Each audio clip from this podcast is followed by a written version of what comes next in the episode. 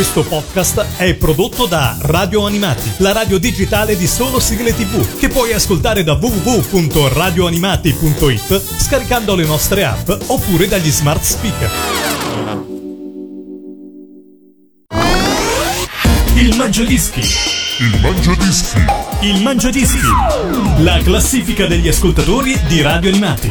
Ciao a tutti da Lorenzo e come tradizione benvenuti alla puntata natalizia speciale del Mangiadischi. Se ci seguite ormai da tempo sapete che la puntata natalizia della settimana del Natale di Radio Animati del Mangiadischi ha sempre un ospite e un protagonista speciale. Questa settimana è un amico di Radio Animati, ci siamo incrociati nel corso di questi anni tante tante volte, è sempre un piacere averlo qua con noi, il grande grandissimo Fabrizio Mazzotta. Ciao su Radio Animati, benvenuto Fabrizio. Ciao a tutti e grazie per l'invito. Grazie a te Fabrizio, come stai? Bene, bene, bene. Ho dei malanni di stagione, ma insomma, niente di preoccupante. Fanno parte del kit dell'inverno, no? Cioè uno Eh, esattamente, sì, io che detesto l'inverno. Bravo, anch'io. In genere sono più quelli che detestano il caldo, però io non, non ce la faccio. Le giornate corte. Ma quando c'è freddo. caldo eh, non- non si prende il raffreddore. È vero. Eh, Magari ci sono le allergie, però vabbè, ci si difende meglio. Eh sì, eh. Non c'è dubbio. Senti, partiamo con eh, la tua classifica, con il tuo mangiadischi e vediamo un po' quali sigle hai scelto per così ripercorrere un po' la, la- la tua vita, la tua carriera, quello che insomma che ti ha, ti ha spinto a scegliere le tue 10 sigle preferite, partendo ovviamente dalla posizione numero 10, con che cosa apriamo? Allora, apriamo con una, mm, con una sigla di un cartone animato che non mi piaceva eccessivamente, Mhm. però la sigla aveva una, una bella musicalità che tuttora ricordo, ovvero si era H e Jim, che era tratto insomma dal, dal romanzo di, di Tom Sawyer, da Huckleberry Jim eh, voglio dire. Tra l'altro ho doppiato anche questo cartone Ah, e la sigla mi piaceva molto, aveva una buona musicalità, ripeto. ti ricordi che personaggio hai doppiato all'interno del cartone? Assolutamente no. ok, ti ricordi di- comunque di essere fa- insomma di aver fatto parte del cast Sì, sì, qualche di puntata l'ho doppiata, insomma, più di una devo dire. Ok, allo- ah, quindi ok, quindi magari gli appassionati all'ascolto possono poi magari interagire con noi su Facebook e dire sì, do- hai doppiato questo personaggio. Ah, bravo, può darsi, sì, sì, loro sono più, più esperti di me, hanno una buona memoria, migliore della mia. bene, bene, allora ci affidiamo agli ascoltatori. La sigla era cantata dal grande Silvio Pozzoli, che salutiamo ed è veramente carina. Ci sono quei casi in cui la sigla è anche più carina del cartone animato, forse questo è uno di quei casi. Eh, penso proprio di sì, sì. Dai, senza offendere gli appassionati e i fans della serie, ma penso che sia proprio uno eh, dei casi questo. Allora ce l'ascoltiamo alla posizione numero 10. Il Mangiadischi. Numero 10.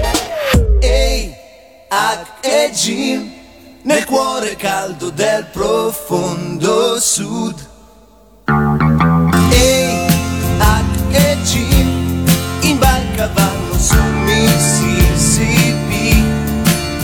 Bianco H e nero è G, ma amici per la pelle fanno tutto a metà.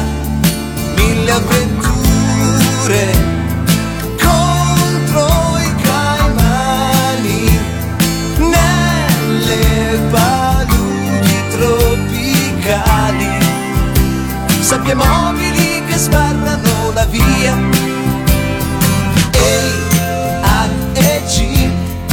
cuore caldo del profondo sud mentre cotone spunterà.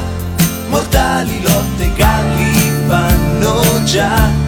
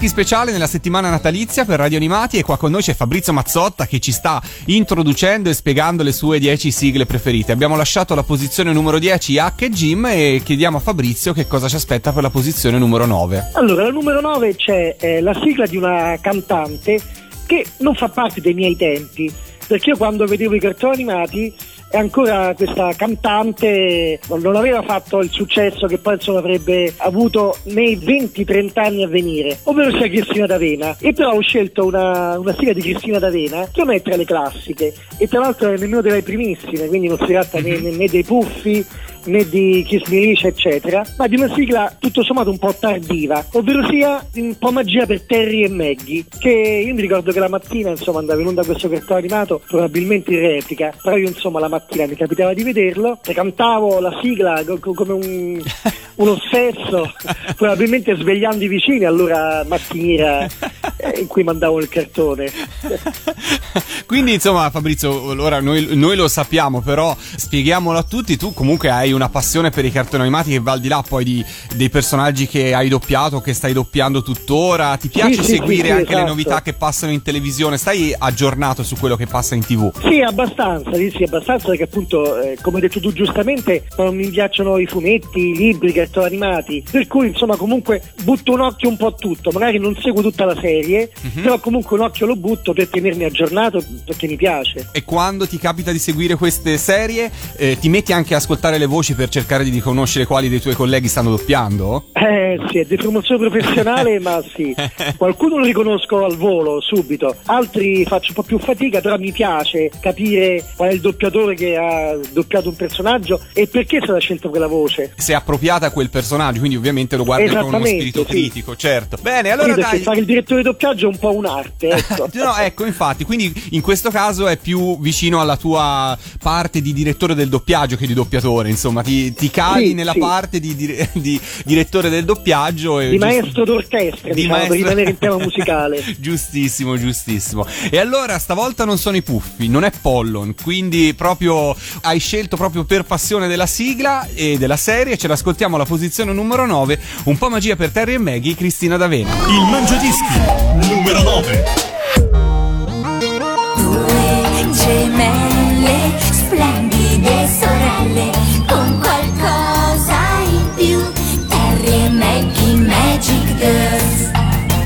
Due magiche gemelle, entrambe molto belle. San teletrasportarsi sempre qua e là. Sì, sempre qua e là. Han due fidanzati, davvero innamorati. C'è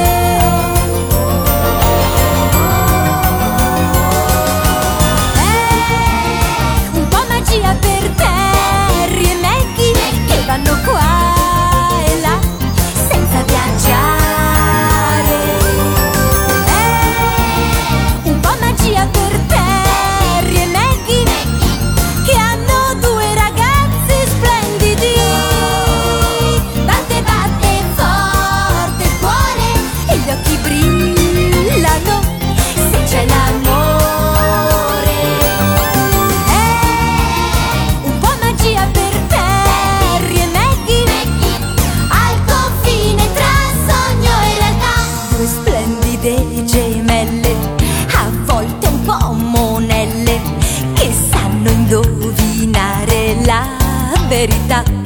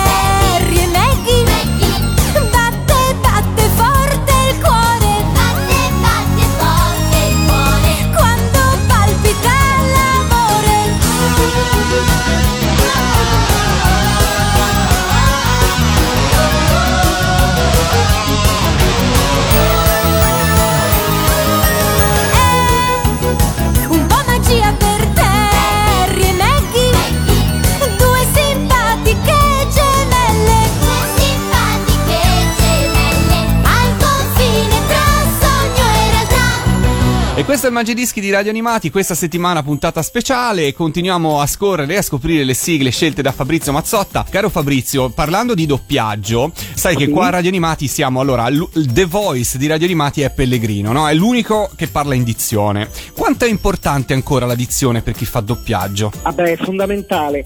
Una volta era anche importante avere una bella voce profonda, accademica e adesso ormai la bella voce, sono il caso vivente, non è più fondamentale, ma sicuramente quello che eh, insomma, dal quale non, non si può sfuggire è avere una buona dizione e eh, un buon italiano e ovviamente va da sé saper recitare. Certo, questo è fondamentale. Fondamentale, poi insomma va detto che chi arriva al doppiaggio spesso arriva anche dopo anni di studio di recitazione, insomma. Eh, Ma sicuramente eh, credo che sia fondamentale saper recitare, magari appunto a volte chi arriva al doppiaggio ha già fatto anni di teatro o di televisione, poi eh, fare doppiaggio è una tecnica diversa, però di base eh, serve, serve saper recitare. Certo, certo, certo. Parlando invece di sigle, che cosa ci aspetta per la posizione numero 8? La posizione numero 8 è la sigla di un telefilm che a me piaceva molto vederlo in televisione perché era molto intrigante, parlava di ragazzi eh, dispersi in un'isola deserta dove c'erano, scoprivano che c'erano due fazioni in lotta, c'erano un popolo angariato, da una serie di, di- di- insomma, di persone altolocate, il cui capitano, il cui comandante era un misterioso uomo mascherato con un cappuccio di nome Q. E in Italia non si è mai vista la fine di questa, di questa serie telefilm che si chiamava Le Isole Perdute. La cosa singolare, che un po' mi riguarda, doppiamo uno dei personaggi delle- de- de- della popolazione, un bambino dai capelli rossi, ma la cosa insomma, che, che più mi riguarda è che contemporaneamente al doppiaggio di questa serie televisiva io stavo doppiando Goldrake Ah, che praticamente dopo Heidi è stata, possiamo considerarla, la- una delle primissime serie di cartoni beh, giapponesi. ass- assolutamente. Io all'epoca assolutamente non- capivo, non, sapevo il successo che avrebbe avuto e che avrebbe dato la stura a tutta una serie di cartoni giapponesi, a tutta una serie di, di mode, di, di- di- di rinnovamento culturale se vogliamo. A me insomma Goldrake mentre lo doppiavo non piaceva, non, non mi interessava, un po' mi annoiava anche. Considera che io lo vedevo in bianco e nero, vedevo i pezzettini che mi riguardavano e in bianco e nero, per cui non capivo la storia, non vedevo bene i colori, per cui non mi interessava più di tanto. Per cui ogni volta che potevo fuggivo dalla mia sala di doppiaggio e andavo invece a spiare il doppiaggio delle isole perdute. Poi invece c'è un lieto fine in que- tutta questa storia, perché poi vedendo in televisione Goldrick a colori me ne sono innamorato. Te ne sei Però innamorato. insomma rimane comunque le- le- le- il piacere di questa sigla di, di- di telefilm che è Le Isole Perdute. Ma questa serie eh, hai detto che in Italia non è stata completata, però è stata. Ti ricordi se fu doppiata tutta? No, no, non No. fu nemmeno doppiata tutta. Ah, ok, quindi fu interrotto anche il doppiaggio, insomma. Fu, Sì, esattamente, sì. Magari Eh, non fu un grande mm, successo in tv, successo qualcosa del genere, immagino. Ma all'epoca devo dire che fece un successo medio, non andò né benissimo ma nemmeno male. Però poi fatto sta che probabilmente ecco, eh, fu Goldrick in quel periodo a, a comandarsela. Tu lo snobbavi, però Goldrake è per la meglio, insomma, diciamo così. Eh beh sì, ma giustamente perché poi l'ho visto in televisione a colori, devo dire insomma era fantastico, è veramente una bellissima regia, una bella storia, finalmente i cattivi non erano completamente cattivi, i buoni piangevano, perdevano a volte, è veramente un'innovazione per quei tempi. E nel frattempo, però, prima di celebrare Goldrake, celebriamo la posizione numero 8 The Last Island, le isole perdute, alla posizione numero 8 del Mangiadischi di Fabrizio Mazzotta. Il Mangiadischi numero 8.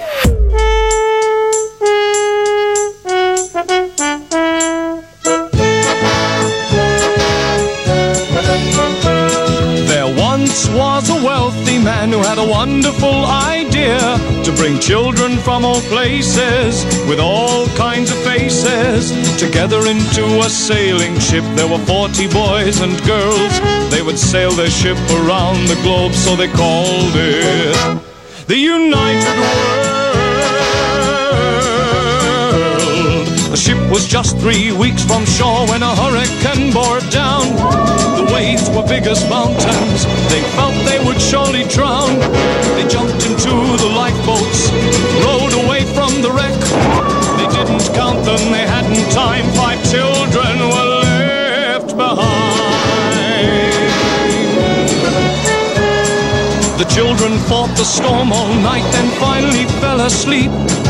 They didn't realize the ship had been blown across a reef into the lost island. But hiding in the bushes was a watchful pair of eyes. And living in the valley were people lost in time, ruled over by a tyrant whose face was in a mask. The children must defeat him so they can escape at last from the lost islands. The lost Continuiamo a scorrere il mangiadischi di questa settimana, The Last Island. Guarda Fabrizio, ammetto che mi hai messo voglia di eh, riscoprire questa serie. Ora, col fatto che in Italia non è arrivata completa, un po' mi frena. Però magari, che ne so, magari da qualche, in qualche altro paese, ovviamente immagino sia stata editata. Sì, sì, sì, in tutto, Francia c'è il cofanetto completo. Ah, ecco, vedi, vedi, vedi. So che c'era il progetto anche di editarlo in Italia, ma mh, evidentemente non se ne è fatto più nulla. È un peccato perché qualche anno fa uscì la banda dei 5 in eh, DVD Bravo, esatto. ed era stata una bella iniziativa di recuperare insomma una serie non solo i cartoni ma anche i telefilm insomma di quel periodo lì insomma in- magari in tanti vorrebbero rivedere o vedere per la prima volta io ammetto che della banda dei 5 tipo avevo letto tutti i libri ma non avevo mai visto un episodio completo quindi l'aspettavo a gloria Ci furono due serie, di, di anima- eh, due serie televisive della banda dei 5 e io mi ricordo eh, quella degli anni 70. Sì, sì, Ero anch'io, piccolino ma la seguivo. assolutamente, anch'io quella edizione lì, quella, quelle anni 90, non so neanche se è mai arrivata in Italia a dire il vero. Eh, oddio, mi prende la sorpresa, non lo so nemmeno io. Mi pare di sì, ma non ci metterei la mano sul fuoco. E poi eh, fecero i cartoni animati recentemente. Ho visto Disney, cre- cre- o comunque sul Esatto. canale Disney sono andati. Sì, però Sì, sì, hanno, sì, su hanno- Disney Channel. hanno stravolto un po' il. insomma, le- hanno Sì. preso giusto il, il concetto di, di- di essere in quattro più il cane, ecco, sostanzialmente. Esatto, e dove io tra l'altro ho doppiato in quei cartoni uno dei personaggi. Chi hai doppiato dei quattro? Eh, il ragazzo con gli occhiali, Ah, ok. il cui nome mi sfugge in questo Non, momento. non ma- so se hanno mantenuto i nomi originali, quindi o Julian o Dick, i due ragazzi sono. No, forse allora i nomi sono diversi perché mm, mi sembra che abbia un altro nome. Ah, ok, allora hanno, probabilmente non, non hanno mantenuto i nomi originali del- dei libri e della serie di telefilm. Eh, sì, sì. Bene, bene, ma continuiamo a parlare di telefilm, credo anche per la posizione numero 7. Ci fu un telefilm che adesso mi ripeto, ma insomma io la prima serie eh, l'ho, l'ho doppiata io, doppiamo dei protagonisti, poi eh, tutto il resto delle puntate seguenti eh, passò alle tv private con un nuovo doppiaggio,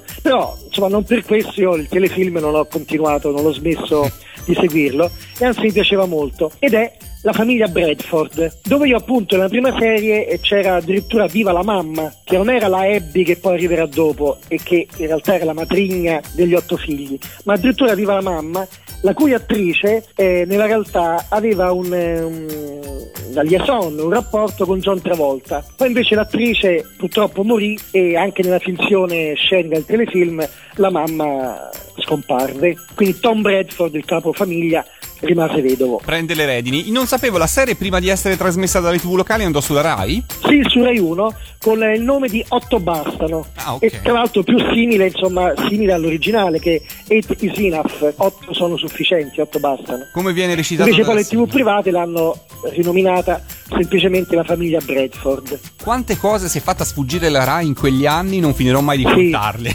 Sì, Dallas per esempio. sì, eh, esatto, pensavo proprio a quello, infatti, anche. Eh, sì, sì, sì. Ma non solo.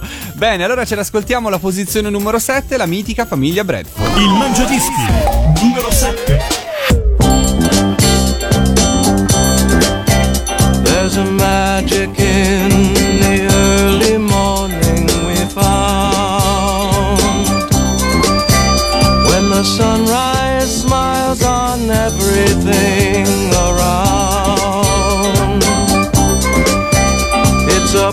portrait of the happiness that we feel and always will. Oh, it is enough to fill our lives with love. Oh, we spend our days like bright and shiny new dimes. If we're ever puzzled by the changing time, there's a plate of homemade wishes on the kitchen windowsill. And it is enough to to fill our lives with love. Hate is Enough recita la sigla e a quanto pare appunto anche la prima traduzione poi italiana del titolo di questa mitica serie che da un po' di tempo non si vede in televisione fra l'altro Fabrizio non so se tu sei più attento di me alla programmazione televisiva ma credo che sia uno di quei telefilm cult comunque che da un po' di tempo manca Guarda, diciamo la famiglia Bradford, quella che noi conosciamo nelle tv private, in effetti è da un po' che manca. Recentemente mi sembra Rai 4, ma non ci giocherei, comunque un canale satellitare, invece ha ritrasmesso le prime otto puntate della serie della Rai. ah ecco non lo sapevo questo purtroppo Ma recentemente, un anno fa, grosso modo. ci vorrebbe qualcuno che si come, come dire cimentasse nel segnalare nella miriade di canali col digitale terrestre ci sono adesso le cose più interessanti vintage eh, su Eh, sì, tipo infatti. di cose perché è veramente difficile riuscire a coglierle a recuperarle tutte insomma spesso vengono replicate o ad orari improbabili oppure magari anche di giorno però scovarle in mezzo a tutta la programmazione è sempre, sempre un po' un problema Piacciono molti telefilm e per cui nei limiti ci sto appresso. Eh, infatti, infatti, ora senza fare pubblicità c'è un canale su Sky che ogni tanto si dice, no, che dovrebbe avere come mission quella di recuperare i telefilm Ah, cult, certo, esatto. eh, però anche No, lì... fa sempre gli stessi. Ecco, esatto, io non faccio nomi, però fa sempre le stessi. No, no, ci siamo capiti, fa sempre gli stessi. Ecco, però. esatto, cioè qualche anno fa ha tirato fuori Wonder Woman che era un po' che non si vedeva. Io speravo che su quel filone tornasse fuori anche eh, Ralph Malf Super Max Eroe, che anche quello è un telefilm divertente che non si vede da un po' Eh, di sì. tempo. Però appunto credo che non lo so se sono questioni di diritti, di cose bloccate da una library di una TV piuttosto che da un'altra, però insomma replicare Probabilmente sì, è così. eh, penso che sia un problema spesso, di, spesso e volentieri di diritti, però chi li ha per favore, visto che ormai si ha la possibilità di avere mm, tanti canali, un- uno spazio nella programmazione spesso è gradito, insomma. Eh, speriamo, insomma. Parliamo invece di classifica, torniamo a parlare di sigle, che cosa hai scelto per la posizione numero 6? Beh, a me piacevano, insomma, all'epoca i cartoni animati, il mio genere preferito era i robottoni. Il cartone era molto bello, la serie era molto bella, tra l'altro ebbe due o tre incarnazioni. Però ecco, a me la serie che piaceva di più di queste tre serie era Space Robot, tra l'altro di, di, di Gonagai. Certo, con una sigla mitica, va detto, del eh, Eh, sì. eh, grande Vito Tommaso che ha firmato sigle bellissime. Senti, ma a proposito di robottoni, tu sei partito alla grande con Goldrake, no? Cioè, quando, quando inizi con Goldrake, eh, posso dire che insomma tutto il resto viene un pochino dopo, se non altro per un discorso temporale. Ma se tu avessi la possibilità di tornare indietro e di Sì. doppiare all'epoca un altro robottone, su chi andresti a occhi chiusi? Eh, Jig. Per Jig la- mi piaceva molto, devo Per, dire. per la trama, perché ti saresti visto bene in uno dei personaggi? Ma guarda, più per la trama, ma comunque anche il personaggio di come si chiama il ragazzino di Jig. Tutto sommato all'epoca non ci stavo male, anche se Riccardo Rossi, devo dire, insomma, tanto di cappello perché uno dei più bravi doppiatori italiani, per cui insomma eh, ha fatto più che bene il suo lavoro. Certo, certo, no, no, però sai, uno quando può eh, fantasticare può decidere di essere chiunque, Eh, no? senza certo. niente togliere di rispetto a chi l'ha doppiato veramente. Quando uno può fantasticare può farlo in grande, giustamente. Beh, un personaggio che me è molto piaciuto fare, al di là dei robottoni, è Pinocchio. Pinocchio quale dei due Pinocchio, dei tanti Pinocchio? Ma guarda, forse il secondo, quella della, ta- dello- quello della Tatsunoko. Ok, quindi la quello, Tatsunoko mi sembra. que- quello con la sigla per intendersi di Con la Luigi papera, Lopez. quello con la papera, con l'anatroccolo. Ok, ah, ok, quindi dovrebbe essere Bambino Pinocchio quello che aveva la sigla di Cristina D'Avena. Non vorrei Eh sbagliare. sì, esatto, sì. sì Ok, lui. non vorrei Quella serie lì mi piaceva, era abbastanza fedele al libro di Collodi, per cui mi piaceva di più rispetto invece alla prima serie, eh, alla serie precedente, insomma, degli anni, fino agli anni 70. che era un po' insomma era cioè, ispirato a Pinocchio infatti era le nuove avventure di Pinocchio perché Eh, sì, praticamente sì. dovevano essere altre avventure allora restiamo sui robot per il momento e ascoltiamoci la posizione numero 6 dove troviamo Space Robot Il Mangiadischi numero 6. Space Robot,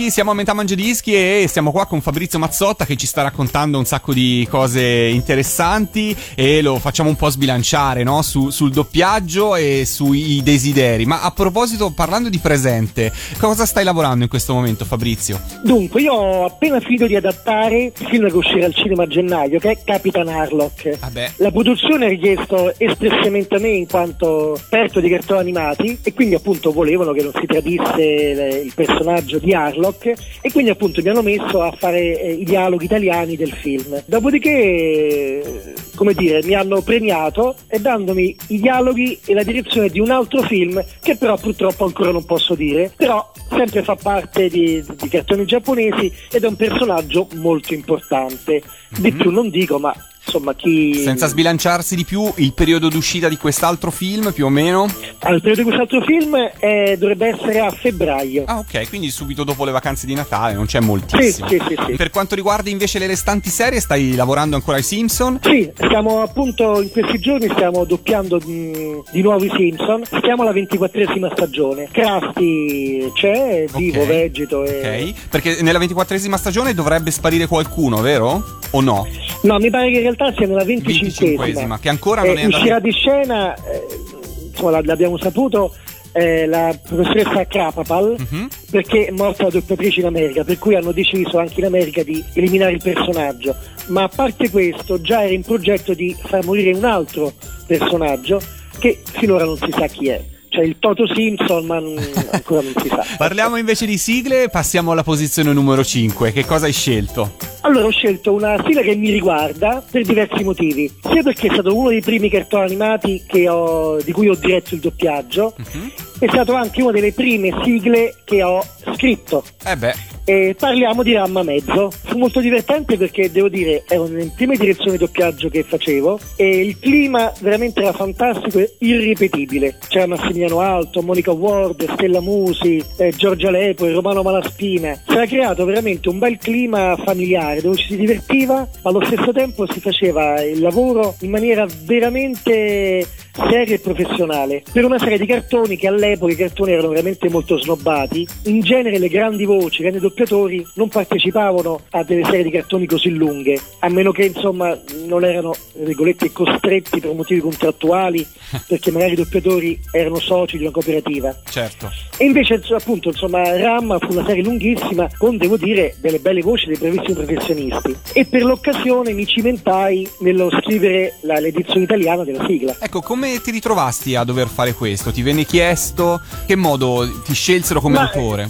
Mi- guarda, ci venne in mente eh, a me, insomma, a Massimiliano Alto, a, ad Irene Cantoni, che è la traduttrice, di fare la sigla e poi metterla nel cartone, insomma. Ovviamente con la, col beneplacito della casa editrice dell'epoca, insomma. Lasciando ovviamente, E- tra l'altro, inalterato la, la musica originale, giusto? Esattamente, sì, la musica è quella giapponese, è solo che noi abbiamo in parte ho eh, dovuto modificare, adattare le parole e in parte, appunto, con l'aiuto di Irene che aveva tradotto la sigla, eh, mi sono attenuto all'originale, anche se in realtà l'originale dice delle cose strambe. E beh, sì, il giapponese spesso tradotto letteralmente dà informazioni un po' particolari dai testi delle canzoni. diciamo. Però mi ricordo che registrammo questa sigla eh, con- alla fine con pochi mezzi, Sì. dove i protagonisti appunto canterini erano Monica Ward e Massimiliano Alto, che addirittura facevano anche i cori e i controcori. Come mai questa sigla non fu mai pubblicata all'epoca? Beh, pubblicata in che senso? No, no, Pubblicata andò in onda ovviamente. No, no, no, andò in onda ovviamente, però non fu realizzato, non so, un CD singolo, ora gli anni non erano più quelli dei Eh, vinili, ma però... perché, eh, perché diciamo, noi al doppiaggio ovviamente non eravamo discografici. La casa editrice dell'epoca, che mi pare che fu la granata video, e nemmeno né tantomeno era eh, come dire, attrezzata per una produzione di questo genere, all'epoca nessuno se ne interessò. Peccato perché è una Eh, sigla peccato, sì. che tanti ci richiedono e sarebbe stato bello poterla ascoltare insomma in versione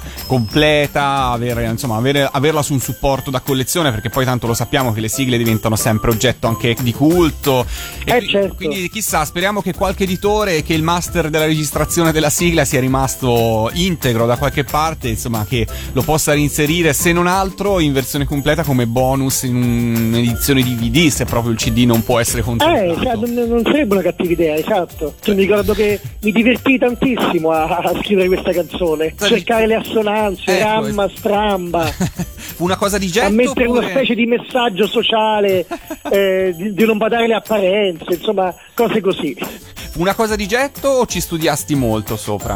No, devo dire che tutto sommato mi venne di getto. Ci ho messo un, insomma, un po', però eh, devo dire che eh, scorreva bene insomma, il testo, mi venne tutte quante abbastanza facili. Bene, ce l'ascoltiamo alla posizione numero 5 del Mangiadischi di Fabrizio, c'è Ramma Mezzo. Il Mangiadischi numero 5. Ya papà, ya papà, Asciante Uomo io, donna io, ora sai perché Ya papà, ya papà, Asciante Calda è, fredda è, differenza c'è Certo Ramma, ramma, questo lo so già. Non fermarti, corri insieme a me Con la fantasia e con l'allegria Tutto il mondo più matto sembrerà.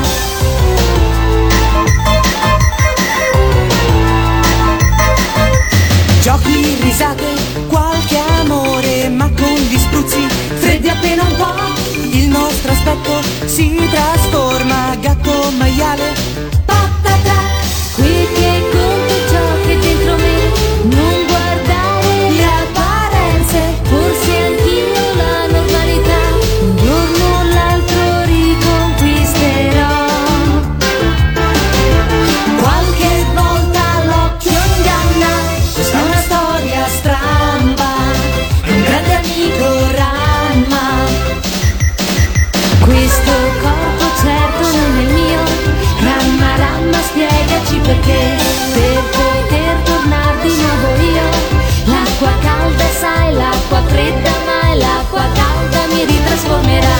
È una storia stramba, il nostro amico Ramma, insomma.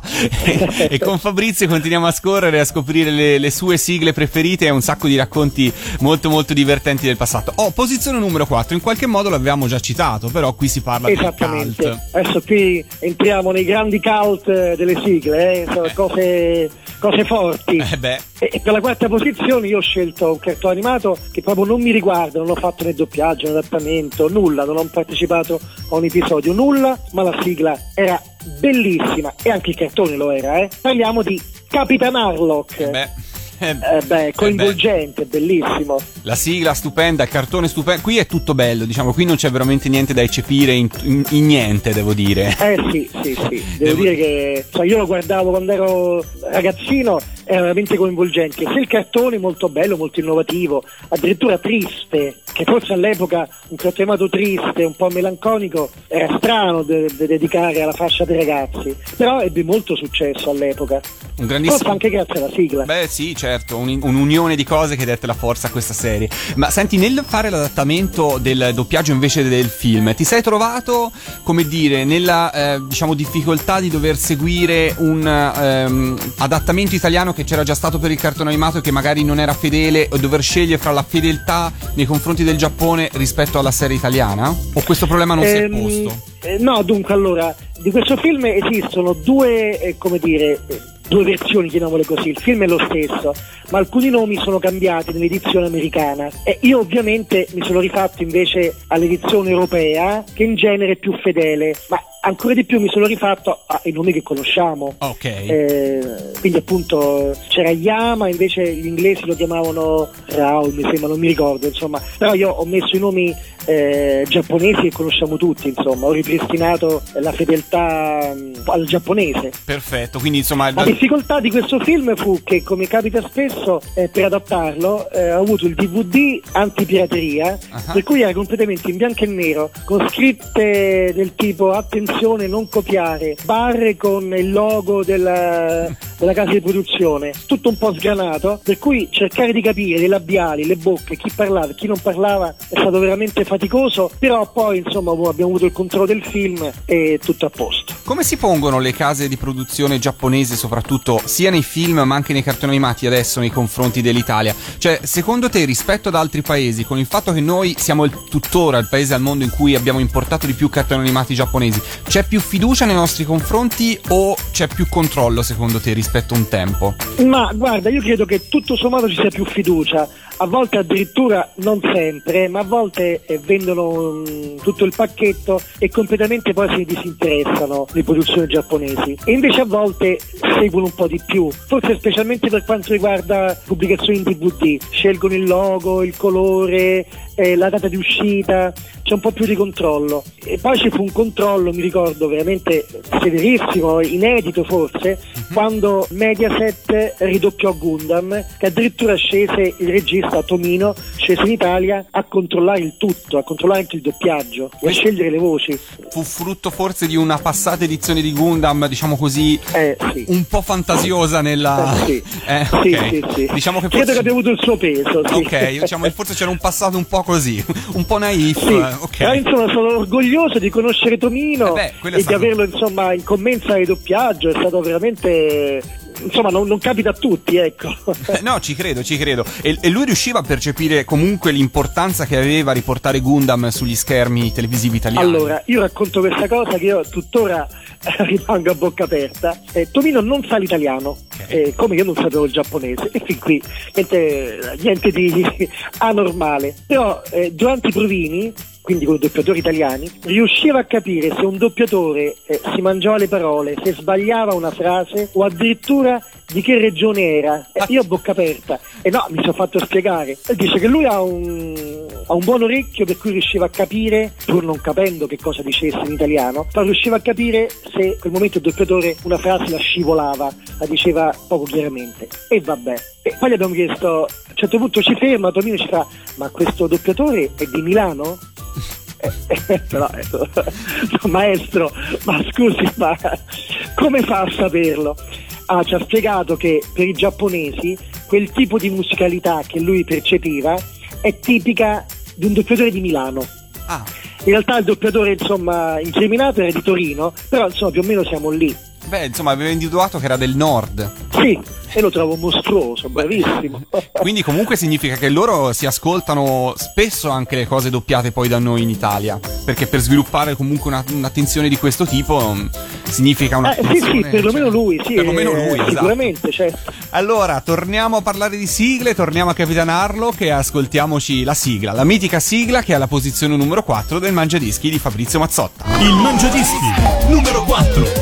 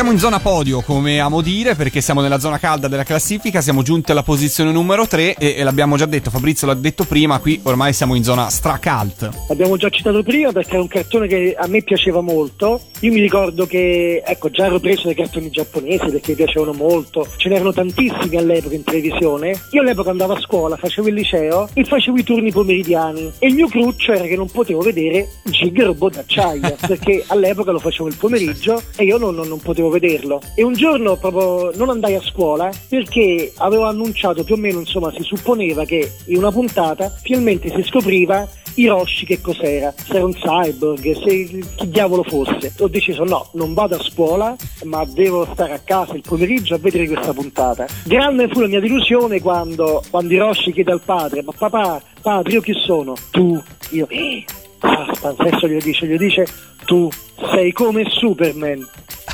E che vuol dire? Una grande delusione. Evidentemente vuol dire tu sei un cyborg, non sei completamente umano e, e cose di questo genere. Ma all'epoca so, tu sei come Superman, ma era parecchio deluso. e beh sì, effettivamente è anche un po' Ho io. perso scuola per questa Cioè, cosa. capisci? Però la serie è veramente, veramente molto bella. Erano dei cattivi, secondo me, insuperabili. Più dei cattivi del grande Mazinga mi piacevano. L'imperatore del drago, Flora. Guarda, credo che il più cattivo dei cattivi in qualsiasi cartone animato resti Risa in Candy Candy, perché secondo me, Beh, secondo sì. me è insuperabile. Ora lei non, non abita su un pianeta e non può lanciare No. armi, però... Era perfida abbastanza. Cioè, sì. io non ho, non- non non ho veramente. mh, generalmente il cattivo ha sempre quell'episodio in cui non dico che diventa buono, però insomma, in qualche modo, insomma, un minimo ci pensa. Secondo me lei è veramente invece la- l'unico cattivo. La Risa mai. Mai, mai. Restiamo in zona gig di robot. Comunque ci ascoltiamo la sigla, la posizione numero 3 del Mangiadischi. Il Mangiadischi numero 3.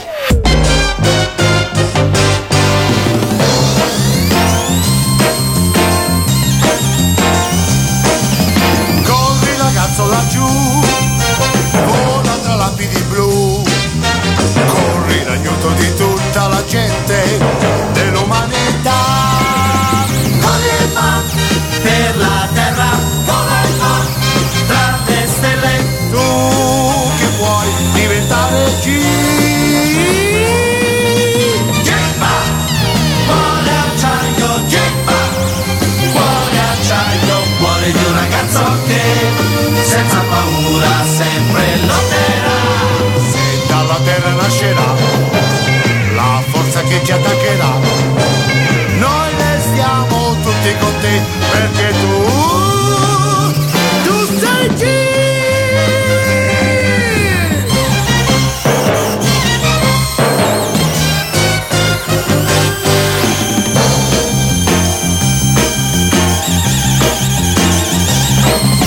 Quando il domani verrà, il tuo domani sarà. Tu salvi il futuro dell'umanità. Cosa fa per la terra? Dove fa tra le stelle? Tu che puoi diventare un G. Cuore acciaio, gemma, cuore acciaio, cuore di un ragazzo che senza paura sempre lotterà. Se dal passato arriverà nemica civiltà, noi restiamo tutti con te perché tu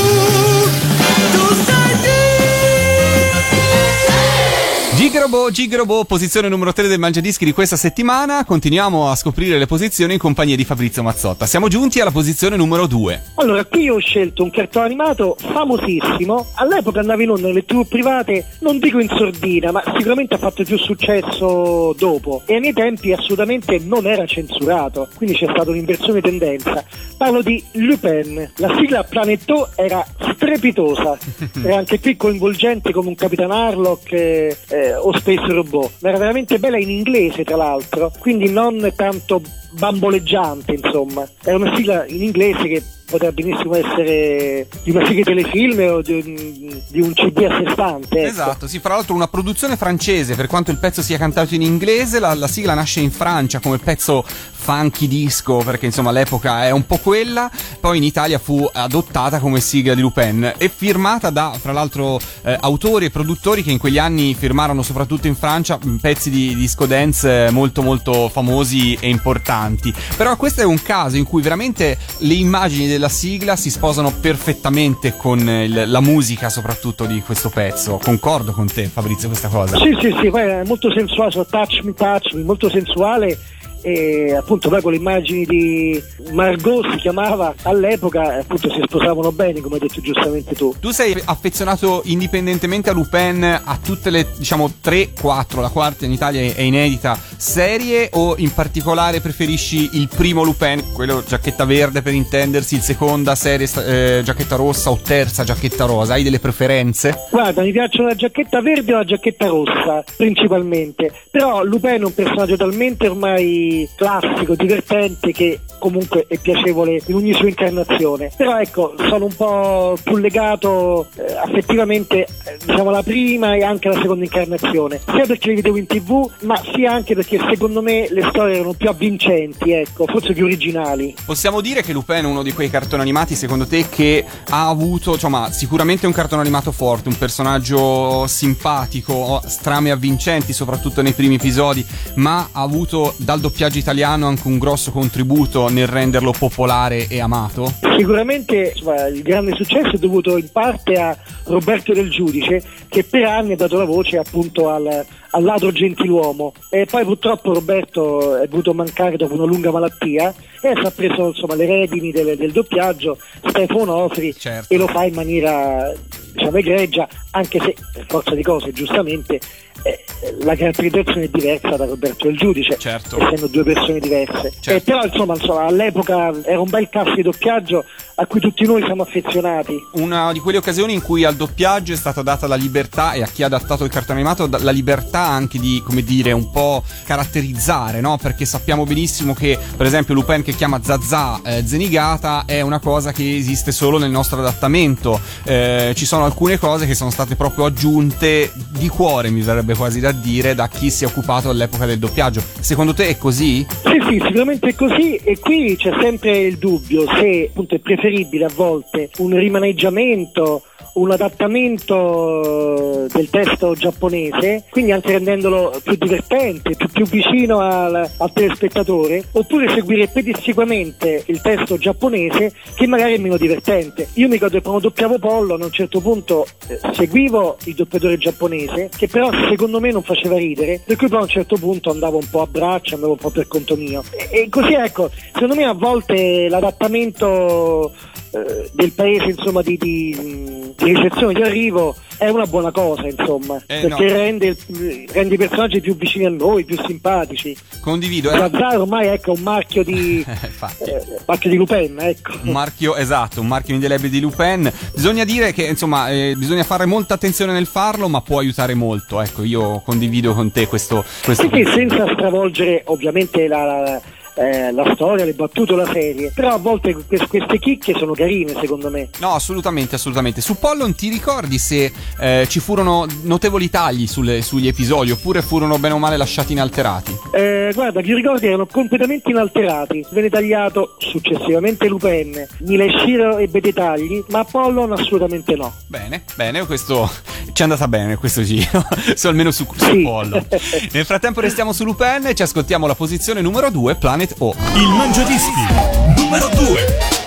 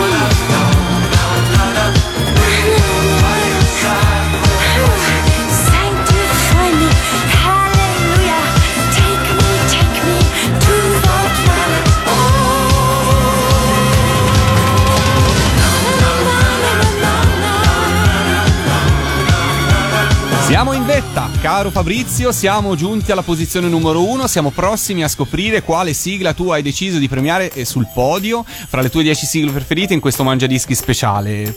Svelaci il titolo. Eh, ci ho pensato un po', volevo essere originale, volevo dire no, ma e poi alla fine, ma come si fa, insomma, una delle migliori sigle dal primo posto sicuramente antimotivi è Goldrake. Eh, eh, il quanti volevo. dei cartoni giapponesi e tra l'altro insomma con una, con una serie di sigle niente male insomma No, infatti, infatti, ehm, ha tanti punti a suo favore, eh, quindi non, non rischi di essere autoreferenziale, dai, hai sicuramente... no no no no Una sì- hai- no l'ho scelta perché è bello il cartone al di là della mia No, partecipazione al infatti, doppiaggio non c'è assolutamente dubbio, ma te comunque poi nel corso degli anni hai tenuto un affetto per questa serie e i ragazzi che si sono affezionati a questo cartone animato apprezzano secondo me quando comunque un doppiatore o chiunque, anche chi ha so, ha realizzato la sigla, comunque ricorda con affetto, no? Questo... Io svelo una cosa un po' commovente, che a me insomma un pochino mi ha commosso. Allora, io ho cominciato nel doppiare cartoni animati grazie a un direttore di doppiaggio che ora non c'è più, che è Willy Moser, che all'epoca tra l'altro eh, dirigeva molti cartoni animati, cartoni giapponesi e non, ed era anche la voce di eh, Kermit la rana del Muppet Show. E eh, io gli devo molte riconoscenze perché mi chiamava spesso a doppiare cartoni animati e in parte è stato il mio maestro, insomma, io eh, captavo le sue indicazioni, il suo modo di recitare e quindi per me Billy Moser ce l'ho nel cuore e lui dirigeva Goldrake. A molti anni dopo mi fu offerto di dirigere il doppiaggio della nuova edizione di Goldrake con, con i dialoghi più, più fedeli all'originale. E ecco che dire, insomma, prendere il posto di Billy Moser la direzione doppiaggio, insomma, l'ho trovato carino, ecco, mi è piaciuto farlo. E addirittura ho voluto non più doppiare Mizar perché eh, insomma il tempo passa e ahimè la voce da, da bambino di 8 anni non ce l'ho più, però ho voluto invece doppiare il personaggio che all'epoca faceva Billy Moser, ovvero sia Banta e mi sembra insomma bello dedicare questa cosa a lui perché ripeto, insomma, gli devo molto e Billy non c'è più. La dedichiamo a lui e io nel frattempo ti ringrazio, grazie mille per essere stato qua con noi su Radio Animati su questa puntata speciale del Mangia Dischi per questo Natale. Grazie davvero. Grazie a voi che è sempre un piacere. Grazie, grazie Fabrizio. Avremo occasione di rivederci prossimamente, prestissimo. Grazie ancora e ci salutiamo, ci congediamo con questa bella dedica che hai fatto per la posizione numero uno con Goldrake. Grazie Fabrizio. Grazie a voi. Il Mangiadischi numero 1.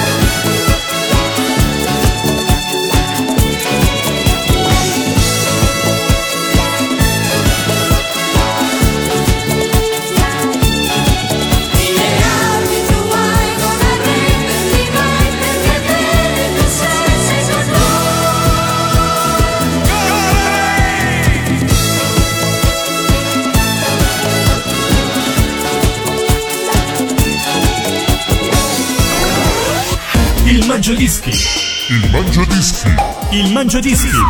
La classifica degli ascoltatori di Radio Animati.